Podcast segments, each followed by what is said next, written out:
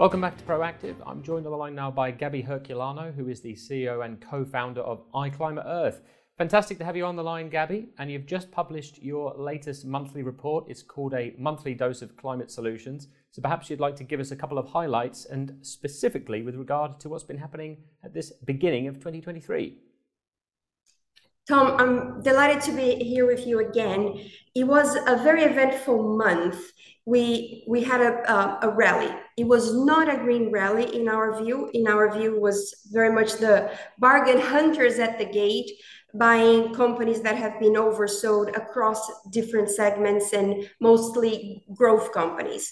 Um, so ARK Invest, for example, had a, a very solid performance in, in January.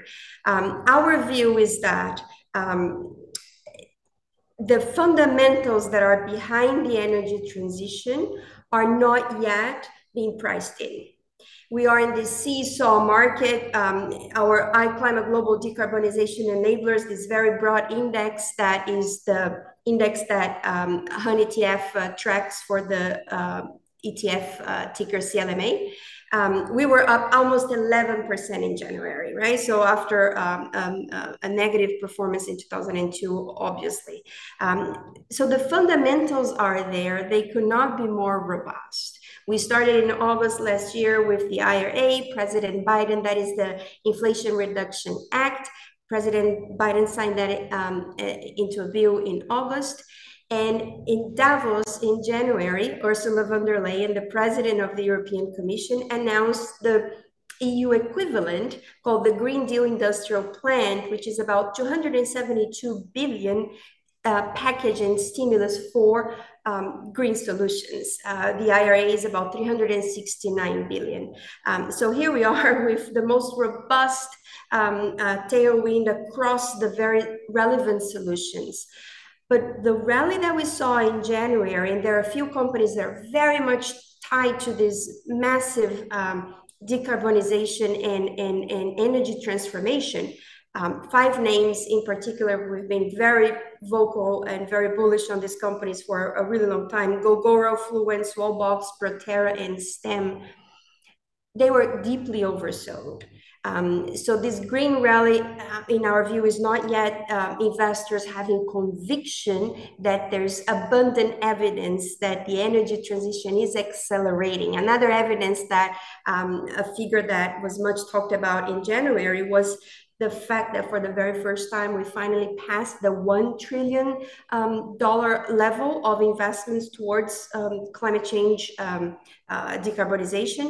Um, uh, B N E F, to be precise, uh, estimate the figure in two thousand twenty-two at, as one point one trillion, where yes, we're still far from the three to four trillion per year that are needed to be in line with the two thousand thirty goal of cutting emissions by half, but nonetheless is a very important milestone. So here we are with this massive um, programs across the planet, um, China decarbonizing their grid and moving away from coal, Asia in general, Europe moving away from natural gas, which is very much tied to heating, and um, the U S decarbonizing transportation, and they're having a very material impact on the demand for crude.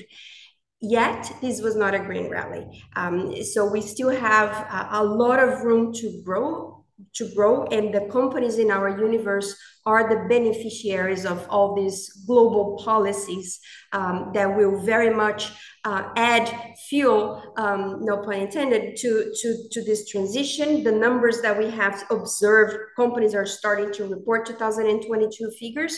These are pre-I R A figures. These are very much the impact of the demand destruction that the high fossil fuel prices are causing, again, across coal, natural gas, and, and crude. This is not yet the impact from I R A, nor the recently announced European deal. These will come in a couple of quarters. So our view, Tom, is that um, it will come most likely around summer, the point where in this risk-off market, and it's still a very uh, um, uh, risk-off market, a very bear market. It's, you know, this seesaw is evidence of that. Uh, we're back to potentially uh, bad macroeconomic views in, in February. Our view is that these um, this, this sector that we, we focus on will, um, will benefit from a true rally, but that will come later in the year once we've have, um, had at least a couple of quarters where we can really uh, see the acceleration, in particular of the companies that directly benefit from the I R A. Thanks, Gabby. So one of the things that you do go, you do go quite big on in this report is the role of China in getting to that point. So just how significant do you think the reopening of China is going to be to get us to that point you've mentioned there? Yes, we're starting to see uh, numbers uh, showcasing how that is going to have a positive um, uh, impact on sales of electric vehicles, um, lifting the, the pressure on supply chain across the electric vehicle um, uh, uh, manufacturing um, uh, industry. Um, on the acceleration of the solar uh, build-up, the numbers are, are quite impressive. China was to ramp up solar from one hundred twenty-two gigawatts in two thousand two now to potentially one hundred sixty gigawatts by two thousand twenty-three. Um, so that's a massive acceleration. And China has been of that one point one trillion that um, I have referred to as, as this massive milestone that we crossed in two thousand twenty-two. China represents most of that, with over five hundred billion of investments uh, towards green solutions being done in China. So it is a very material um, um, uh, uh, fact that opening, uh, the reopening of the Chinese economy should help, help further acceleration. So that's, that's what we're seeing is across the planet. I R A in the U S, Ursula von der Leyen, the whole European bloc, so committed and has been committed for, for such a, a long time.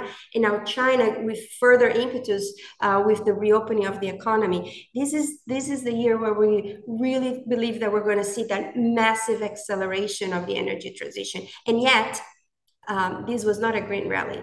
Uh, so there's uh, much more upside potential in our view for the companies that are truly in line with, with the solution. So if I may, I'll just give a little bit of a, of a teaser, a snapshot on why these five companies that in particular were so um, bullish on. Gogoro is actually a Taiwanese company, um, is a leader in the uh, electric vehicle scooter. But what makes them so unique is that they developed this very interesting and exciting solution for the swapping of the batteries. They have these um, battery walls across cities, uh, mostly Taiwan, but across uh, uh, Southeast Asia, where users of the bikes, they within seconds, they just swap the batteries and off they go again. Um, a company that was deeply oversold. There's not a world where we're not going to solve renewable energy intermittency. And there are two very exciting companies. Uh, one's called Stem, another one's called Fluence, that have exciting solutions um, on what's called behind the meter. That's the case of Stem, and Fluence, which is mostly uh, in front of the meter utility scale clean energy storage solutions. Um, then we have a company like um, Wallbox, um, is a Spanish company, but now with massive investments in the U S also to benefit from the I R A. Uh, very big market, but also with that uh, additional um, incentive of the fiscal stimulus that Biden put together. Um, it's a company so very much associated with the electrification of transportation, passenger vehicles. The C E O was um, a previously um, senior um, tech executive in Tesla, a company that was deeply oversold in two thousand twenty-two, had a massive rally up uh, more than sixty-six percent this year. And Proterra, um, which is um, a company that is uh, um, in, a leader in the um, electrification of buses in the U S.